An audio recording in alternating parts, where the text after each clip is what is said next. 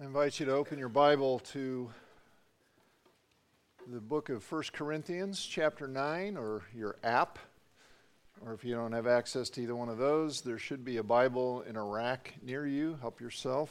And if you do not have a Bible of your own, we'd love for you to take that and make it yours. We want everybody to have a copy of God's Word, to read it, to learn a lot God's life giving truth.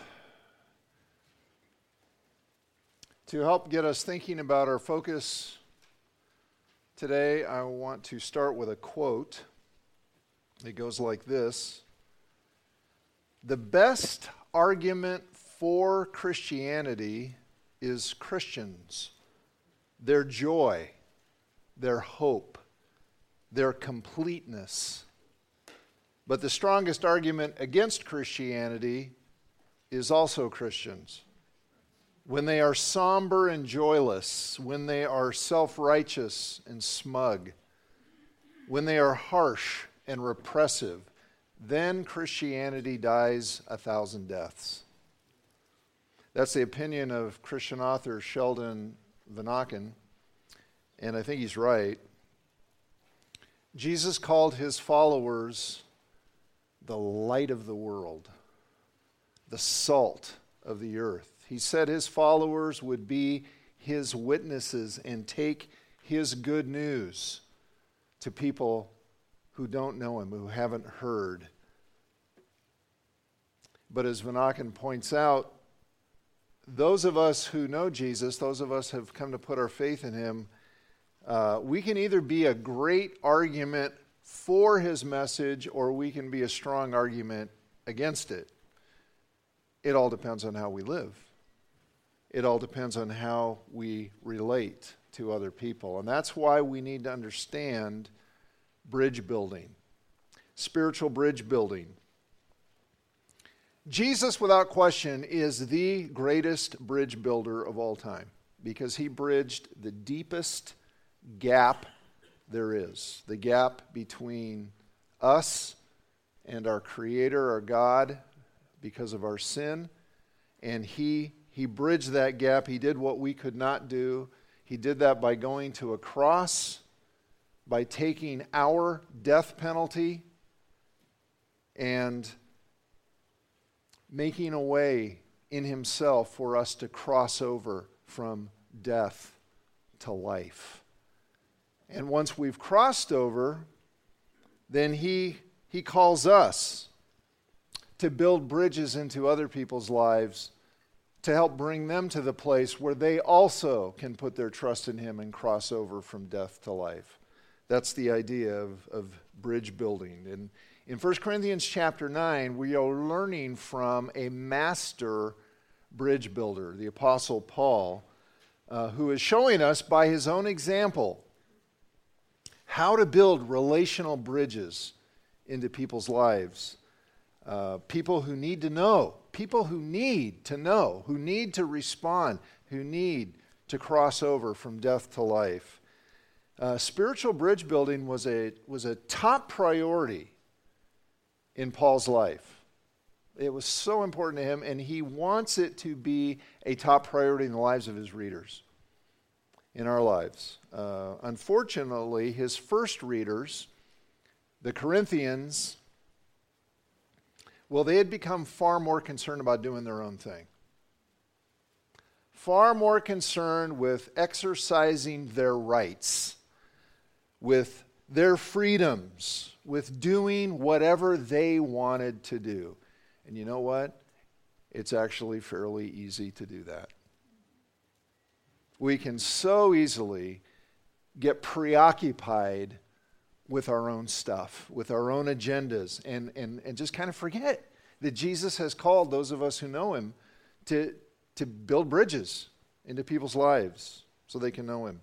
So last time we were here in 1 Corinthians 9, we, we looked at verses 1 through 18. Uh, today we're looking at verses 19 through the end of the chapter. So there's a note sheet in your folder. And um, if you're there in your Bible or have the note sheet, uh, we begin at verse 19. And Paul says this Though I am free and belong to no one, I have made myself a slave to everyone to win as many as possible. To the Jews, I became like a Jew to win the Jews. To those under the law, I became like one under the law, though I myself am not under the law, so as to win those under the law. To those not having the law, I became like one not having the law, though I am not free from God's law, but under Christ's law, so as to win those not having the law. To the weak, I became weak to win the weak. I have become all things to all people, so that by all possible means I might save some. I do all this for the sake of the gospel, that I might share in its blessings. Do you not know that in a race all the runners run, but only one gets the prize? Run in such a way as to get the prize. Everyone who competes in the games goes into strict training. They do it to get a crown that will not last, but we do it to get a crown that will last forever. Therefore, I do not run like someone running aimlessly. I do not fight like a boxer beating the air. No, I strike a blow to my body and make it my slave, so that after I have preached to others, I myself will not be disqualified for the prize. So, we began last time looking at a couple of ways to become better bridge builders. Uh, the first was reinforce what you say with what you do. In other words, make sure your, your life matches your lips. It's a principle of consistency. And then uh, this one, see yourself as responsible, not as generous. That's the principle of humility. So that when we do build bridges, when we do share the good news, we're not doing some noble thing because of how great we are. We're simply doing what Jesus told us to do. So let's go on. Here's the third way avoid unnecessary cultural barriers. Avoid unnecessary cultural barriers. This is the principle of flexibility. We're trying to build bridges, not walls. And to do that, we've got to remember that the people we are trying to reach may belong to a different culture than we do. And we're going to need to adjust. We adjust to those cultural differences. That's what Paul means here by becoming all things to all people. He's talking about adjusting to the culture of the people that he's trying to reach with the good news of Jesus. So when he was reaching out to Jewish people, he adjusted to their culture. If he was trying to reach out to non Jewish people, Gentiles, then he adjusted to their culture. Okay, what did that look like? Well, one big cultural adjustment he had to make had to do with food, believe it or not. Paul was Jewish, but he'd become a believer in Jesus, and he knew that as a believer in Jesus, he was no longer obligated to observe the dietary laws of the Old Covenant. So he knew because Christ had come, those laws served their purpose, but in Christ, that purpose became fulfilled, and those dietary laws were no longer obligatory to him. But rather than insist on his freedom to eat however he wanted, whenever he wanted, whatever he wanted, rather than make a big deal about his freedom, he made sure that his eating did not create obstacles to sharing the good news. He wanted to make sure he was building bridges, not walls. So, for example, if he was invited to dinner, in a Gentile home, uh, he'd eat whatever they served, whether it was kosher or not. Imagine if he had said, I'm sorry, this food just doesn't meet God's standards. I'm not going to eat it. What would that have done? Immediate obstacle, immediate barrier, and unnecessary barrier. Because as far as the gospel is concerned, what we eat is irrelevant. On the other hand, if he was in a Jewish home, trying to reach those people with the good news of Messiah. He's not going to flaunt his freedom by pulling out of his sack lunch a bacon, lettuce, and tomato sandwich. Why? Because that would have put up a huge obstacle. They would have thought, what is, what is the matter with this guy?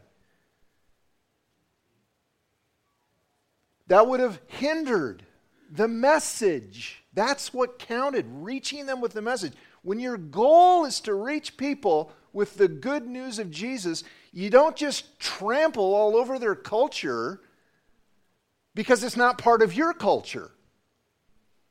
Just because you have the right to do something doesn't mean you should do it. If doing it, whatever it is, is going to keep people from listening to the most important thing you could ever say. Jesus did not die on a cross just to give us more menu options. He died to set us free from sin and death.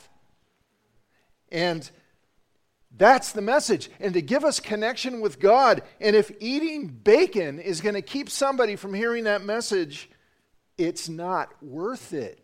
It's not worth it. I mean, bacon's good, but it's not that good. Now, this is easy to say. Oh, avoid unnecessary cultural barriers. That's really easy to say. Doing it, not so much. Okay? There are a lot of challenges here, one of which is simply understanding other people's cultures. We have to actually, you know, try to get out of our culture and, and see what that culture is, and sometimes that's very difficult.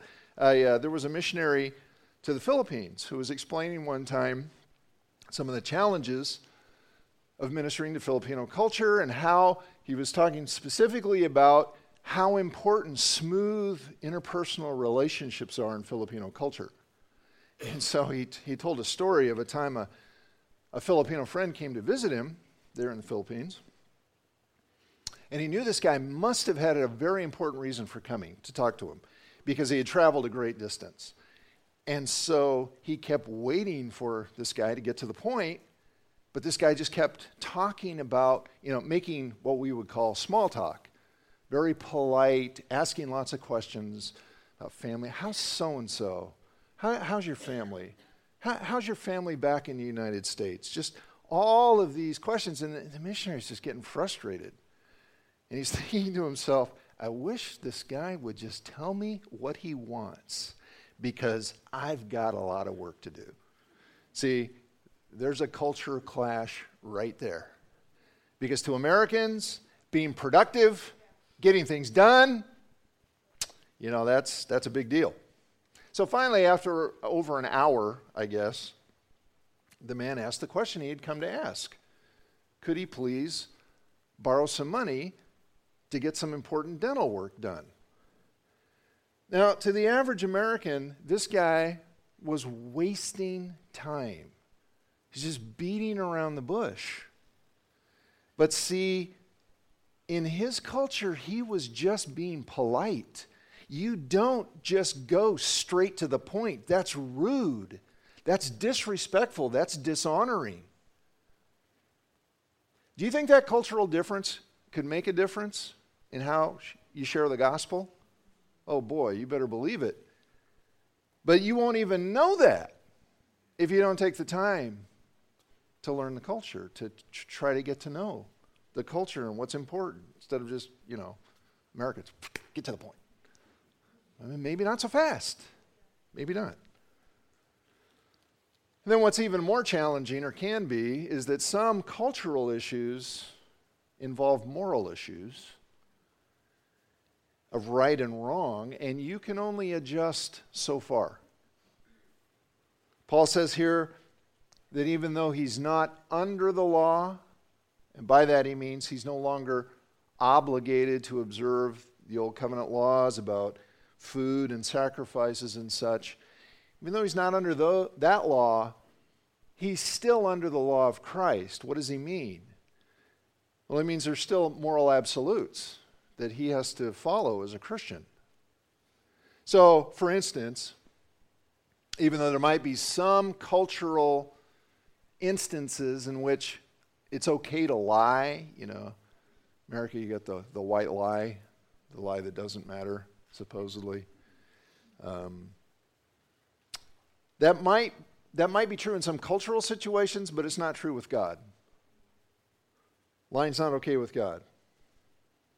Maybe I think, well, would a Christian ever be tempted to lie, to, to not be truthful in sharing the gospel? Well, I don't know. Can you think of any biblical teachings that might be unpopular? That to be fully truthful about them might get you into hot water? I can think of a couple. See, balancing love and truth, man, that can be challenging. And Jesus is our ultimate example because Jesus, in his earthly life, was so completely loving and so courageously truthful. He was both. So he, he lovingly reached across all kinds of cultural boundaries, reached to, to Jews and to Samaritans and to Romans, uh, to religious people, to non religious people, to prostitutes, to tax collectors. And he extended grace to people who were involved in all kinds of sin. And he loved them in spite of their sin. But never once, never once did he affirm their sin. Did he celebrate their sin? Did he encourage their sin? Did he join them in their sin? Never. Instead, he called them to turn from their sin and follow him. And it's amazing. He consistently did that, and people flocked to him because they knew he loved them. So the point is, we adjust to cultural differences wherever possible. Wherever possible. Sometimes it's just not possible. But usually it is. There's usually cultural adjustments we can make, and we must make if we really want to reach people with the good news. And uh, if we're honest, many times that's the bigger issue. Do we really want to reach people with the good news? Do we want to reach them enough to be culturally flexible, even culturally uncomfortable? so that they can know Christ. is the more different the culture, the more of the adjustment you have to make. It might involve eating food you don't like. it might involve eating something you don't even think is food. or listening to music you don't like, or going to places that don't feel comfortable, hanging out with people who aren't like you being willing to be that strange person who doesn't quite fit in. Risking rejection, risking ridicule. Why? For the sake of the gospel. Yeah, be willing to adjust the culture. Don't, don't build unnecessary cultural barriers. Okay, next one. Accept short term loss for long term gain. Be willing to accept short term loss for long term gain. This is the principle of self denial. Self denial does not mean what many people think it means. Self denial does not mean depriving yourself of some good thing because somehow that's inherently more spiritual than enjoying that good thing, whatever it is. As if it's always more spiritual, more holy, more godly to say no than to say yes. That's not true. That's not biblical. That's a false teaching. It's called asceticism. As if I become inherently more spiritual by not doing something I want to do. Now, what does it mean? The point of self denial is not simply going without, it's going without something good in order to gain something better. And the example Paul gives us here makes this abundantly clear athletics. Athletes must exercise self denial in order to compete well and to win. And the Corinthians knew all about this. Paul, Paul is talking their language because their city, the city of Corinth, hosted a huge athletic competition every couple of years, like the Olympics. And so athletes would come. And so he says in verse 25 everyone who competes in the games, that's what he's talking about, goes into strict training. Athletes, you know this. You, you, you know, you've watched the Olympics. You, they always have the little profiles. How this, you know, high schooler got up at 4 a.m. and went to the ice rink or whatever for hours before school. They get up early, they work out regularly, they eat carefully so they can compete and win. So, get it. In order to say yes to winning, they have to say no to other things. Things that would keep them from winning. They've got to say no to staying up late, sleeping in. They've got to say no to eating dessert. They've got to say no to spending their weekends doing some good things because they need to train instead. They have to discipline themselves to win. They give up some good things now so they can have something better later. And that, Paul says, they do all that for a prize that doesn't last. Do you know what prize the winners of the Corinthian Games got?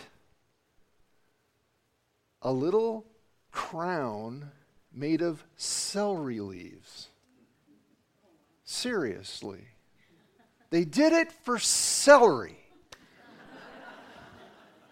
Well, not really. They did it for the fame and the glory. But you know what? Celery doesn't last. Fame and glory doesn't last either. That's true of Olympic medalists. How long do people remember them? I was kind of wondering about this. How many in the room here are familiar is if you're familiar with the name Nadia Comaneci, raise your hand. How many? Well, that's more than I was expecting. About half. Some of you have no idea who I'm talking about. But the, I don't remember which Olympic Games. It was a long time ago. But she was like a household word for how amazing she was in gymnastics. But fame is fleeting. In another 50 years, nobody will remember. Fame is fleeting. And Paul's point is if athletes will work that hard for a prize that doesn't last, if they will exercise that kind of self denial for a prize that doesn't last, how much more should we exercise some self denial for a prize that lasts forever? An eternal prize. See, building bridges is going to require self denial. It just does some short term loss for long term gain. It requires saying no to some things you might really want to do so that you can say yes to something better. So, for example, I want you to think about your current schedule, your life right now, your current schedule. And if there's no time in your current schedule to pray regularly for people who you know don't know Christ, and there's no time in your schedule to spend time with them, if there's no time in your schedule to get to know them better and look for opportunities to, to tell them, to get to, to learn more about them and how to connect with them and share the good news with them, if there's no time, then what are you currently doing that's good, but you need to say no to so you can do those bridge building things? One more. Keep your eyes on the prize.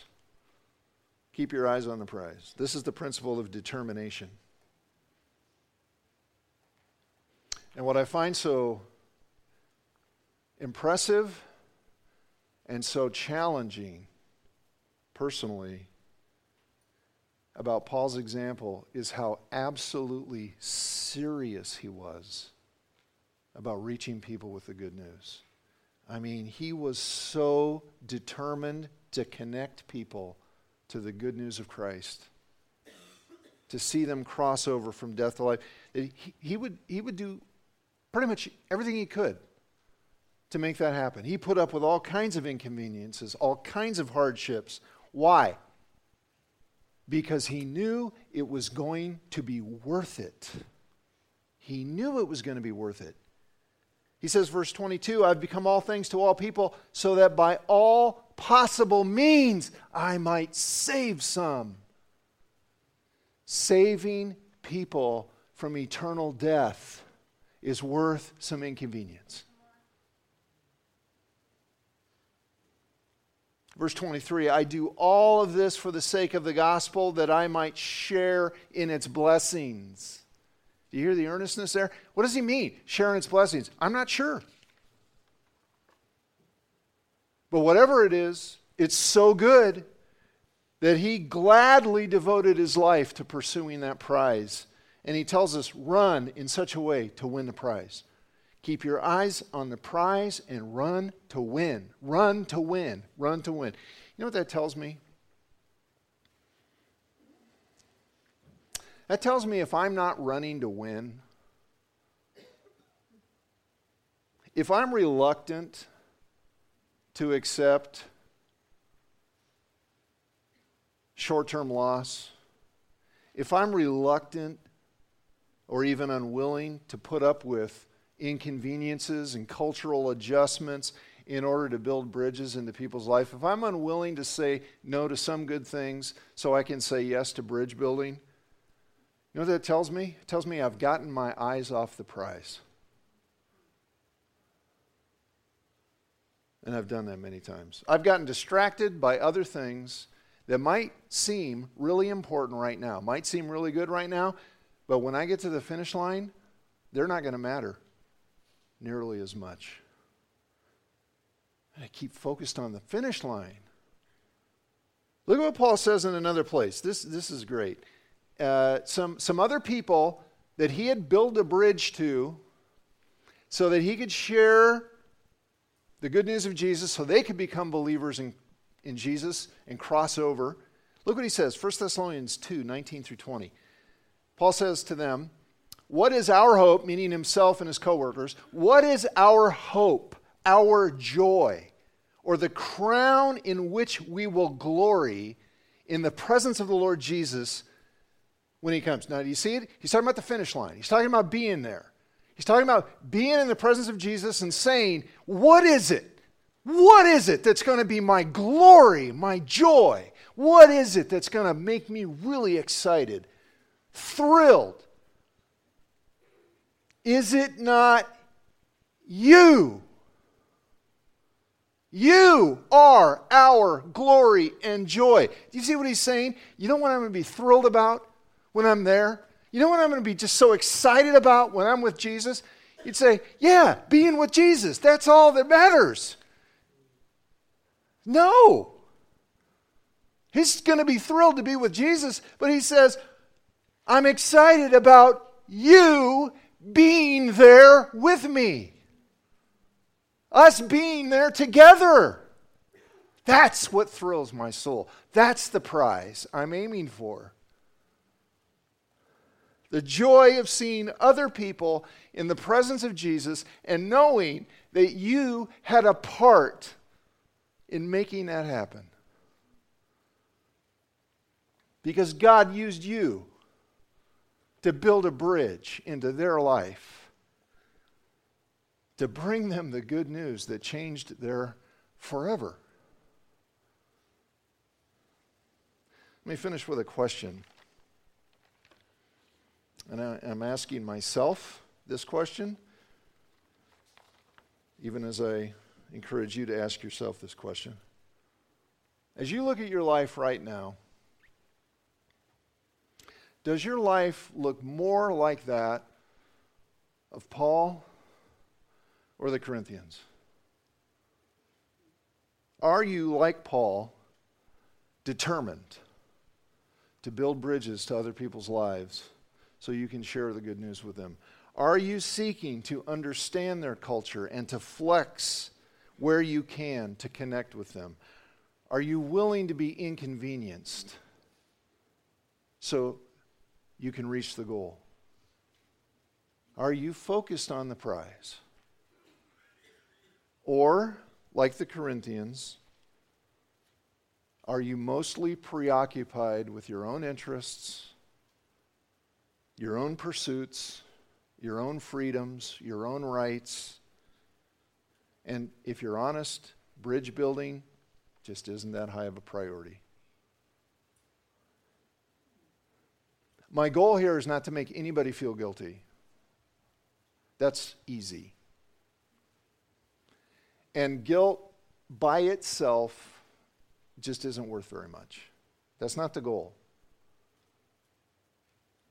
Unless guilt moves us to this. This is my aim.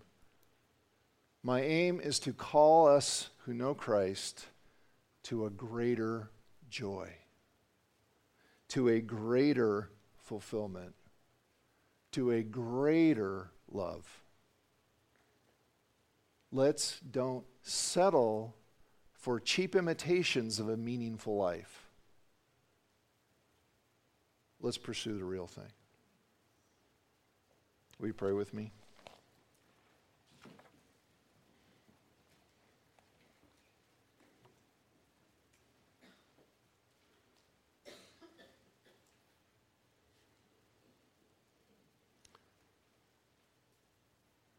Lord Jesus, what you did to bridge the gap for us is at, well, words are just inadequate to describe how awesome what you did for us is, what you keep doing for us. You pursue us. You forgive us. You love us. And Lord, you've called those of us who know you to be bridge builders, and Lord, we forget. We get busy with other stuff. We, we, we lose sight of the goal. We forget about the finish line and we just focus on whatever. And Lord, I, I do that. And I'm sure many of my brothers and sisters here do that. Lord, bring about the change that we need. Make us bridge builders, better bridge builders.